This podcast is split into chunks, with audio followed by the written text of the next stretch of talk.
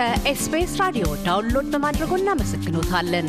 ሙሉ ፕሮግራሙን እንዴት ማድመጥ እንደሚችሉ ለመረዳት ኤስ ቢ ኤስ ዶት ኮም ዶት ኤ ዩ ስላሽ አምሃሪክ ይጎብኙ። ጋዜጠኛ አበበ ገላው ለበርካታ የኢትዮጵያ ፖለቲካዊ ጉዳዮች የቅርብ ተከታታይ ለሆኑት እንግዳ አይደለም። ቀደም ሲል በአገር ቤት ኢትዮጵያን ሄራልድ በባህር ማዶ በአዲስ ድምጽና የኢትዮጵያ ሳተላይት ቴሌቪዥን ኢሳት በጋዜጠኝነትና ዋና ስራ አስፈጻሚነት ሰርቷል። በቅርቡ በኢትዮ-ድምፅ ኔትዎርክ መስራችና ዋና አዘጋጅነት አዲስ የሚዲያ አገልግሎት ጀምሯል። ይህንኑ አስባብ በማድረግም ለቃለ ምልልሳችን መነሻነት የብዙሃን መገናኛ ድምጾች በርክተው ባሉበት ወቅት ኢትዮ-ድምፅ ኔትዎርክ ታካይ ድምጽ እንዲሆን ወዳችሁ የተነሳችሁት ስለምን ነው የሚል መጠይቅ አስቀድመናል። የጋዜጠኛ አበበ ገላው ምላሽ እንዲህ ነው። አመሰግናለሁ ካሳሁን ለሰጣኝ እድል። እንግዲህ እንደምታውቀው በሀገራችን በኢትዮጵያ በተለይ ከለውጡ በኋላ ያለው ከለውጡ በፊት ያለው ያው እንደምታውቀው በተለያዩ ግዛቶች የሚዲያ ወይንም ደግሞ የፕሬስ ፍሪደም በህግ ተደንግጎ ነፃነቱ ታውጆ ግን ደግሞ በተግባር ሚዲያ ከፍተኛ ተጽዕኖ የሚደረግበት ጋዜጠኞች የሚታሰሩበት የሚጉላሉበት ከሀገር እንዲሰደዱ የሚደረግበት ብዙ አይነት ችግርና መከራ የሚጋፈጡበት ሁኔታ ነበርና አሁን ለውጥ መጥቷል ተብሎ እንግዲህ ሁላችንም ተስፋ አድርገን የነበረው በተለይ ጠቅላይ ሚኒስትር አብይ አህመድ ወደ ስልጣን እርከን ሲመጡ ብዙ ቃል ገብተው ነበር። እስር ቤቶች ሁሉ ከዚህ በኋላ ሚዜም የምናረጋቸው ማንም ሰው አይታሰርም ያላግባቡ የሚል የፕሬስ ፍሪደም ጋዜጠኞች ሁሉ ተለቀቁ የፕሬስ ነፃነት እንደገና ማንሰራራት ጀመረና ብዙ ተስፋዎች ታይተው ነበር። እንደሚታወቀው ሁላችንም ተደስተን ነበር። ኢትዮጵያ የሚመጥናት መሪ ያገኘች ከዚህ በኋላ ዙም አይጨቆንም አይረገጥም ጋዜጠኞችም ይሆኑ የሰብአዊ መብት ተሟጋቾች ወይንም ደግሞ ተራው ዜጋ ያላግባቡ ግፍና መከራ አይበዛበትም ብለን ትልቅ ተስፋ አድርገን ነበር። ይሄ እንግዲህ ተስፋ አድርገን ከሰጡን ቃል ተነስተን ነበር። ታስታውስ እንደሆነ እንደውም ጠቅላይ ሚኒስትሩ በፓርላማ አንድ የቲፒኤልኤፍ ተወካይ የሆኑ ሰው ጥያቄ ጠይቀዋቸው መልስ ሲሰጡ እኛ ነበርን አሸባሪ ከመንግስቱ ዜጎችን ያላግባቡ በየጨለማ ቤቱ ያጎራቹ አሰቃዩ ይል ነበር አምን ይያሉ የሚመስጥ ንግግር ነበር ያደረጉት። ያ በጣም የብዙ ሰው ቀልብ ሳበ ነበር። መቼም አንድ ሰው በሪፎርም ስም ወደ ስልጣን የመጣ ሰው በዛ ደረጃ ሲናገርና እኛ ነበርን አሸባሪዎቹ ብሎ ኃላፊነት ሲወስድ ያልተለመደ ነገር ስለነበር በጣም ትልቅ ተስፋ ነበር ነኝ በግል ያደረኩት። አሁን ግን እንደምታየው ሁሉ ነገር ተበላሽቶ ተመልሰን ወደ ጨለማ ነው ይሄድ ነውና እንዳልከው በርካታ የሚዲያ ተቋማት በሀገር ቤት ነበሩ ብዙዎቹ በግል የሚተዳደሩት እየተዘጉ ጋዜጠኞችም እየታሰሩ በርካቶችም አሁንም ለስደት ተዳርገዋል። ከሀገር ቤት ውጭ ያለው ኢትዮጵያ በተሻለ ሁኔታ ይንቀሳቀሳል። በሶሻል ሚዲያም በዩቲዩብ በተለያዩ በሚገኙ አጋጣሚዎች አሁን ደግሞ ቲክቶክ መጥቷል። በዛም ሐሳቡን ይገልጻል ያሰራጫል። ግን የጋዜጠኛ ሚና ከዛ ባሻገር ከፍ ያለ ነው። እንደምታውቀው ምንም እንኳን ያንዳንዱ ዜጋ በሚፈልገው ደረጃ መረጃ ማሰራጨት ቢችልም የሚዲያ ተቋማት ግን ትልቁ ኃላፊነታቸው ዝም ብሎ መረጃን ማሰራጨት ሳይሆን መረጃን አጣርተው አረጋግጠው ፈትሸው ብዙ ስራ ከተሰራ በኋላ ነው ለህዝብ መረጃ የሚደርሰው። ያ ስራ በአግባቡ እየተሰራ አይደለም። በጣም በርካታ ድምጾች አሉ። ግን ደግሞ እነዚህ ድምጾች የሚያሰራጫቸው መረጃዎች አስተማማኝ ያልሆኑ ብዙ በሬ ወረደ የሆነ ነገር አለው። ብዙ ፌክ ኒውስ ሞልቷልና እንደውም በአሁኑ ጊዜ በጣም አስቸጋሪ ሆነው እርግጥ በኢትዮጵያ ብቻ ሳይሆን የዓለም አቀፋዊ ችግር ነው። በእኛ አይነት ሀገር ደግሞ ይብሳል። ብዙ አይነት መረጃ ይሰራጫል። የሚሰራጨውን ግን ህብረተሰቡ ተጠቃሚው ትክክለኛውን እና ሐሰተኛውን መለየት አይችልም። እንደውም ከንክርዳዱ መለየት የማይችልበት ሁኔታ ነው ያለው። ስለዚህ እንደኛ አይነት ባለሙያዎች ደግሞ በተለይ አሁን ጋዜጠኞችም ባለሙያዎችም እየተሰደዱ ባሉበት ጊዜ የሚዲያ ተቋማት እየተዘጉ በአገር ቤት ባሉበት ጊዜ እኛ ደግሞ ውጭ ነፃነት ያለን ሰዎች ምንም እንኳን ከባድ ቢሆንም በሚቻለን አቅም አስተማማኝ የሆነ መረጃ ለህብረተሰቡ እንዲደርስ ለማድረግ በዛ ረገድ ደግሞ ብዙ ስራ ለመስራትና እንደውም ወደፊት ራሳችንን አጠናክረን ወደ ኢትዮጵያ በሳተላይትም የማሰራጨት ሐሳብ ጭምር ነው ያለ። ስለዚህ ሰፋ ያለ እቅድ ይዘን ነው የተቋቋምነው። ዋና ዋና ዓላማችንም ይሄ ነው። የተጣራ አስተማማኝ የሆነ መረጃ ለህብረተሰቡ ማድረስና ድምፁ እንደታፈነበት ደግሞ መድረክ ማመቻቸት ሊሆን ቀደም ብዬ እንዳልኩ በሳተላይት ማሰራጨትና ከዛም ባሻገር ደግሞ በእንግሊዘኛ እንደዚሁ የተለያዩ ዜናዎችን ቪዲዮዎችን ሁሉ የመስራት እቅድ አለን ጀምረናልም ድረገጽም አለን በድረገጽ አማካኝነት አሁን የእንግሊዘኛ ዜናዎችን እንሰራለን የተለያዩ አስተያየቶችን እንቀበላለን ይሄ ደግሞ አስፈላጊነቱ ምንድነው እንደምታውቀው የምዕራብ ዓለም ምንም እንኳን አቅም ያለው ትላልቅ የሚዲያ ተቋማት ቢኖሩ በኢትዮጵያ ላይ ግን የሚቀርቡ መረጃዎች ብዙ ጊዜ ተዛቡ ናቸው ያንን ማስተካከል የምንችለው እኛም ራሳችን ያለማቀፉ ህብረተሰብ በሚረዳው ቋንቋ መዘገብ ስንጀምር ሐሳባችንን መግለጽ ማሰራጨት ስንጀምር እነሱን በተሻለ ሁኔታ ግድ ማስተካከል የሚኖርባቸው ሁኔታ መፍጠር ይቻላል ያንን በማሰብ ነው እንግዲህ ይሄን ሚዲያ ተቋም የመሰረት ነው እንደምታቀው ሚዲያ በተለይም አራተኛው ክንፍ ተደርጎ ይቆጠራል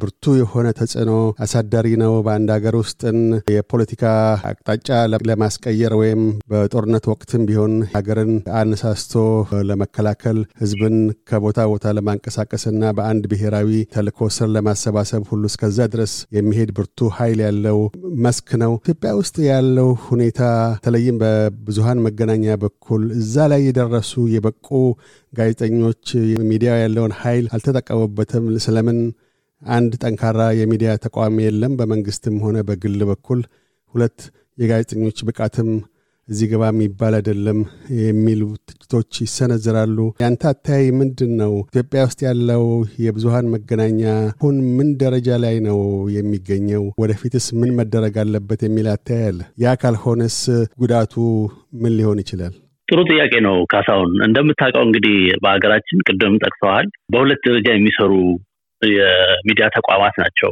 ያሉት አንደኛው የመንግስት ሚዲያ ነው የመንግስት ሚዲያ ቀደም ያለ ስላሴ ጀምሮ ባለው ስታይል ነው የሚሰራው አውዳሽ ነው you know ስርዓቱን አውዳሽ ነው እንጂ ሞጋች አይደለም የስርዓቱን ድክመቶች አያጋልጥም ባለስልጣናትን አይተችም ሙስና በሰብአዊ መብት ረገድ የሚደረገውን ጥሰት አያጋልጥም እና መሸፋፈን አይነት ስራ ነው የሚሰራው ስለዚህ ይሄ የመንግስት ሚዲያ የጋዜጠኝነት ሙያ ብዙ የሚያስፈልገው አይደለም የሚያስፈልገው የፒአር ስራ ነው የመንግስት ፒአር ነው ማለት ይቻላል የፐብሊክ ሪሌሽንስ የህዝብ ግንኙነት ስራ ነው የሚሰራው ስለዚህ በጋዜጠኝነት ሙያ ብዙ የዳበረ ዕውቀት ሊኖራቸው አይችልም ጋዜጠኞቹ ምክንያቱም የተሰጣቸው ነው የሚያነቡ ናቸው ብዙ ጊዜ መንገድ መረቁ ወርክሾፕ ከፈቱ ባለስልጣኑ እንዲያሉ ፕሬዝዳንቷ ከሌን ተቀበሉ ከሌን ሸኙ ነው ስለዚህ ማንም ሰው ሊሰራው ይችላል ጋዜጠኛ መሆን አያስፈልግም ይሄን ለማጥራት ምን ለማናገር በርግጥም ደግሞ የመንግስት ሚዲያውስ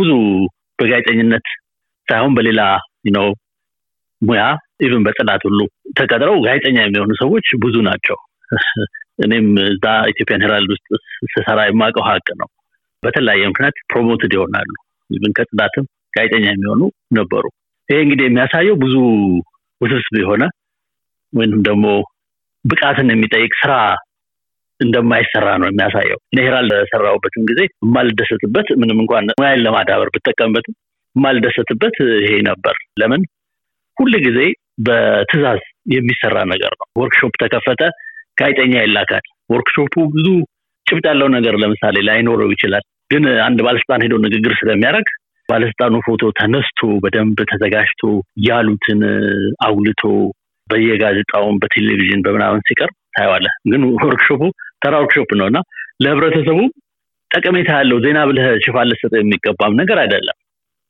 ግን ያው የመንግስት ሚዲያ ማለት ቀደም እንዳልኩ የህዝብ ግንኙነት ስራ የሚሰራ ስለሆነ ያው የባለስልጣናትን ኢሜጅ ማሳመር ገጽታ ግንባታ ነው ሞር ስራው ስለዚህ በዛ ረገድ ለሙያው ድጋታ አስተዋጽኦ ሊያበረክት አይችልም የመንግስት ሚዲያ በግል ጥሩ ጥሩ ሚዲያዎች በየጊዜው ይቋቋሙ ነበር ግን ደግሞ እነዚህ እንዲከስሩ ነው የሚደረገው አሁንም ያው መቀጠሉ ነው የሚያሳዝነው እንጂ እነዚህ የሚዲያ ተቋማት የመንግስት ጫና ባይኖርባቸው መንግስት ጋዜጠኞቹን ባያስር ባያስፈራራ ሀብት ንብረታቸውን ባይቀማቸው ሐሰተኛ ክስ ባይመሰረተባቸው ለምሳሌ ጋዜጠኛው ከሚከሰስባቸው ተደጋጋሚ በክስ ጋዜጠኛው ላይ ከሚቀርቡ ክሶች አንዱ በአሸባሪነት መከሰስ ነው አንድ ጋዜጠኛ አንድ ለመንግስት የማይመቸውን ነገር ስለዘገበ አሸባሪ ሊሆን የሚችልበት ሁኔታ የለም ግን ያው በእኛ ሀገር አለመታደል ሆኖ መንግስት ጋዜጠኞችን በአሸባሪነት ነው የሚከሳቸው ትችት ትችት ወይንም ደግሞ መንግስት የማይወደውን ዜና ስላወጡ ብቻ ስለዚህ ሙያውን እንዳያድግ እንዲቀጭጭ እንዲጠፋ ሆን ተብሎ የተሰራበት መሆኑ አሁንም ደግሞ በድጋሚ በአሁኑ ስርዓት በዶክተር አብይ አህመድ የሚመራው ስርዓት ያው የዋቶችን ድክመት እጥፍ አድርጎ ነው የደገመው። ስለዚህ አሁንም ጋዜጠኛው እንደ ጠላት ነው የሚታየው። ኢቭን ውጭ ያሉትን ሁሉ ባሸባሪነት ሁሉ ከሷልህም መንግስት እንግዲህ አይደረግም ተብሎ ነበር።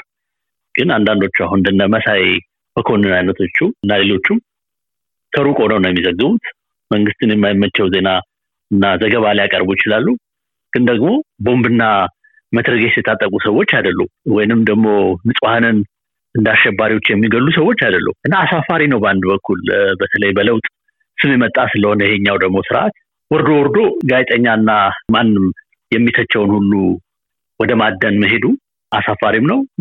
ከማም አንፃር ከጋዜጠኝነት እድገት አንፃርም ደግሞ ጋዜጠኝነትን የበለጠ የሚጎዳ ስራ ነው እየተሰራ ነው። ስለዚህ እንዳልከው በነጻነት እንዲያድጉ የተፈቀደላቸው ሚዲያ ተቋማት ስለሌሉ ልምድም ያዳብረ የሚሄድበት መንገድ የተዘጋ ሆኖ ነው በነይታ እነዚህ አሁን ባልከው ለደረጃ ጠንካራ ሚዲያ ተቋማት ሊወጡ ያልቻሉት።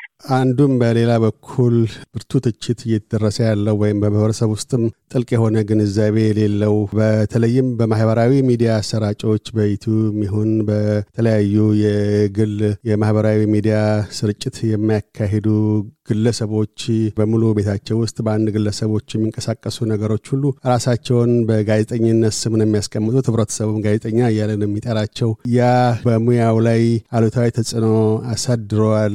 የጋዜጠኛ ነት ሞያ ከበሬታም እንዳያገኝ ያደረጉት እነዚህ ምክንያቶች ናቸው ብለው አታዮች የሚሰነዝሩ አሉ። ተለይ ጋዜጠኛ ሲባል በእርግጥ ቅጥል የሚቀመጥለታል ለመለየት ከሌላ ፕሮፌሽናል ጆርናሊስትና ጆርናሊስት ብለው ወይም ደግሞ ሌሎችም እንደዚህ ሲቲዝን ጆርናሊስት የተለያዩ አይነት ስሞች ይሰጣሉ። አንድን ፕሮፌሽናል ጋዜጠኛ ብሎ በሙያው መስክ እኛ ነው ብሎ ለመጥራት የሚቻለው ህብረተሰቡ ይሄን እንዴት ሊለይ ይችላል? ግለሰቦችስ ራሳቸውን ተነስተው ሆነች ነገር ስለአቀረቡ ብቻ በማህበራዊ ሚዲያ ጋዜጠኛ ብለው የመጥራታቸው አንዱም ራሳቸውም ግንዛቤ ከማነስ አኳያ ሊሆን ይችላልና እንዴት ነው ጋዜጠኛ የሚለውን ሙያ ደረጃውን በጠበቀ መልኩ የሚፈቱት? እንደምታውቀው በአሁኑ ጊዜ የሶሻል ሚዲያ ፕላትፎርም ስላለ እንደ ቲክቶክ እንደ ዩቲዩብ አይነቶችም ስላሉ እዛ ላይ ማንም ሰው ተነስቶ ዘገባ ማቅረብ ይችላል ያለምንም you know ጥረት የሰማውን ዝም ብሎ የሰማውን አሉባልታ ሁሉ ማቅረብ ይችላል። ብዙም የምንሰማው ደግሞ አሉባልታ ተራ የሆኑ ነገሮች ህዝብ ሊያደናግሩ የሚችሉ ፌክ ኒውስ ሊባሉ የሚችሉ ወይንም ደግሞ የፈጠራ ዜና የሚባሉ ሁሉ ይሰራጫሉና አንዳንዶቹ ይሄን የሚያሰራጩ ራሳቸውን ጋዜጠኛ ሊሉ ይችላሉ። ግን ጋዜጠኝነት ቢያንስ ስልጠና የሚፈልግ ነው። መሰረታዊ የሆነ መርህ አለው ጋዜጠኝነት በትምህርትም በልምድም የምታገኘው። ያንን ከሌለህና መርሁን ማታቅ ከሆነ በጋዜጠኝነት የፈለገ አቋም ሊኖር ይችላል፣ የፈለገ አይነት የፖለቲካ አመለካከት ሊኖር ይችላል። ግን አንድ ዘገባ እንደ ጋዜጠኛ ስታቀርብ ግን መሰረታዊ የሆኑ በቀላሉ አንድ ነገር እውነት መሆኑን ማረጋገጥ መፈተሽ መቻል አለበት። ሚዛናዊነት በሚቻል አቅም ያስፈልጋል። እርግጥ በእኛ አይነት ሀገር ማህበረሰቡ በተለይ በመንግስትና በጋዜጠኞች መካከል ያለው ቅራኔ እጅግ የሰፋ ስለሆነ ያው አንድ ዘገባ ሰርተህ የመንግስት ባለስልጣን በጉዳዩ ላይ አስተያየት እንዲሰጡ ወይንም ተጨማሪ መረጃ ማቅረብ የሚችሉበት ሁኔታ የለም። በሩ ዝግ ነው እንጂ ያ ቢኖር ራሱ ለሙያው ለህብረተሰቡ የሚደርሰው ዜና ጥራት መረጃ ጥራት በጣም ከፍተኛ አስተዋጽኦ ያደርግ ነበር። ግን ያ የለም። ግን እንዳልከው ጋዜጠኛ የሚለውን ታይትል ማንም አይሰጥም። በአሁኑ ጊዜ እያንዳንዱ ሰው ነይ ብሎ ያመነ ሁሉ ጋዜጠኛ ብሎ ራሱ መሰየምም የሚችልበት ሁኔታ አለ። ግን ከመርህና ትሬንድ የሆነ ጋዜጠኛ ከመሆን ክሬዲብል በሆኑ ድርጅቶች ውስጥ በመስራት ደግሞ ሰው ሪኮግናይዝ የሚያደርጋቸው ደግሞ ጋዜጠኞች አሉ። ምንም እንኳን ሌላውን ክሌም ቢያደርግ ግን ሞር ሪስፔክትድ የሆኑ ሰውም ጋዜጠኝነታቸውን አክኖሌጅ። ስለዚህ ምንም እንኳን አሁን አንተ ባልከው ደረጃ ማንም የተነሳ ራሱን ጋዜጠኛም ብሎ መጥራት የሚችልበት ሁኔታ ሳይሆን ይሄ ሙያ ስለሆነ የግድ መሰረታዊ የሆኑ አንድ ሙያ የሚያስፈልገው መስፈርት እና ስልጠና መውሰድ ግድ ይላል። አንድ ሰው ራሱን እንደ ጋዜጠኛ ራሱን ለመቁጠርም ጭምር ማለት ነው እንጂ መዘገቡ ብቻ በቂ አይደለም። ዘገባ በአሁኑ ጊዜ ሁሉም ሰው ማድረግ ስለሚችል እንዳልኩ ይሄ የሆነው ከሶሻል ሚዲያ በኋላ እንጂ ከዛ በፊት እንደዛ አይነት ነገር አልነበረም። ግን አሁን ሶሻል ሚዲያ ፕላትፎርሞች ወይንም መድረኮች ለሁሉም ስላመቻቹለት መረጃን የማሰራጨት እድል ብዙ ያንን እየተጠቀመ በዛ ነው እንግዲህ እያንዳንዱ ሰው በተለይ መረጃ የሚያሰራጨው ሁሉ አንዳንዱ ከሌላው ተለየ ሁኔታ ራሱን ጋዜጠኛ ብሎ ሊጠራ ይችላልበት። ያሞኔ ግን እንዳልኩ ይሄ እንደማንነማ ስልጣና ያስፈልጋል፣ ለመርህ መገዛት ያስፈልጋል፣ ልምድን በየጊዜው ቢልድ ማድረግ፣ ልምድን ያሻሻሉ መምጣት እንደማንነማ አንድ ጠበቃ ሲጀምርና ልምድ ያገኘ ሲመጣ እኩል አይደለም። ሞር ኤክስፒሪየንስ በሆነ ቁጥር ወይንም የበለጠ ልምድ ባገኘ ቁጥር ሙያውንም የበለጠ አውቆት ይሰራዋል ማለት ነው። እንደዚህ አይነት ጉዳዮች በጋዜጠኝነትም እንደሌላው ሙያ ሁሉ አስፈላጊ ነው። እንደምናውቀው አሁን አንተ የምትሰራበት የሚዲያ ተቋም እርግጠኛ ነኝ በየጊዜው ስልጠና ይሰጣቸዋል። ሙያውን እንድታሻሽሉት የበለጠ እንድታውቁት የበለጠ ደግሞ በሙያችሁ ብቃት እንዲኖራችሁ በየጊዜው ያለማቋረጥ ስልጠና ይኖራል። እንደዛ ነው ኢቭን እንኳን ትላልቅ ሚዲያዎች የሚሰሩ እንደ ሲኤንኤን፣ እንደ ቢቢሲ፣ እንደ ኒውዮርክ ታይምስ ያሉት እንኳን ብቃት አላቸው የሚባሉ ሰዎች እንኳን በየጊዜው ትሬኒንግ ይወስዳሉ ሙያውን የበለጠ እንዲያሻሽሉት ማለት ነው፣ የበለጠ አሰራራቸው የተሻለ እንዲሆንላቸው። ስለዚህ ያንን ሁሉ ከግንዛቤ ካስገባው ይሄ በሙያው የበለጠ ድምድያ ካበቱ መምጣት ራሱ አስፈላጊ እና ወሳኝ የሆነ ነገር ነው። ከጋዜጠኛ አበበ ገላው የኢትዮ-ድምፅ ኔትዎርክ መስራችና ዋና አዘጋጅ ጋር ያካሄድነው ቃለ ምልልስ በዚሁ አላከተመም። በቀጣዩና የመቋጫ ቃለ ምልልስ ክፍላችን የማህበራዊ ሚዲያ የኢትዮጵያን ፖለቲካ በማወሳሰብም ሆነ አቅጣጫ በማመላከት ረገድ ያለውን ሚና፣ ኢትዮጵያ ተኮር የባህር ማዶ መንግስታዊና የግል ብዙሃን መገናኛዎች ሚናና የፕሬስ ነጻነትን አስመልክቶ ይናገራል። እያደመጡ የነበረው የኤስቢኤስ አማርኛ ፕሮግራም ነበር። የፕሮግራሙን ቀጥታ ስርጭት ሰኞና አርብ ምሽቶች ያድምጡ። እንዲሁም ድረገጻችንን በመጎብኘት ኦን ዲማንድ እና በኤስቢኤስ ሞባይል አፕ ማድመጥ ይችላሉ። ድረገጻችንን ኤስ ቢ ኤስ ዶት ኮም ዶት ኤ ዩ ስላሽ አምሃሪክን ይጎብኙ።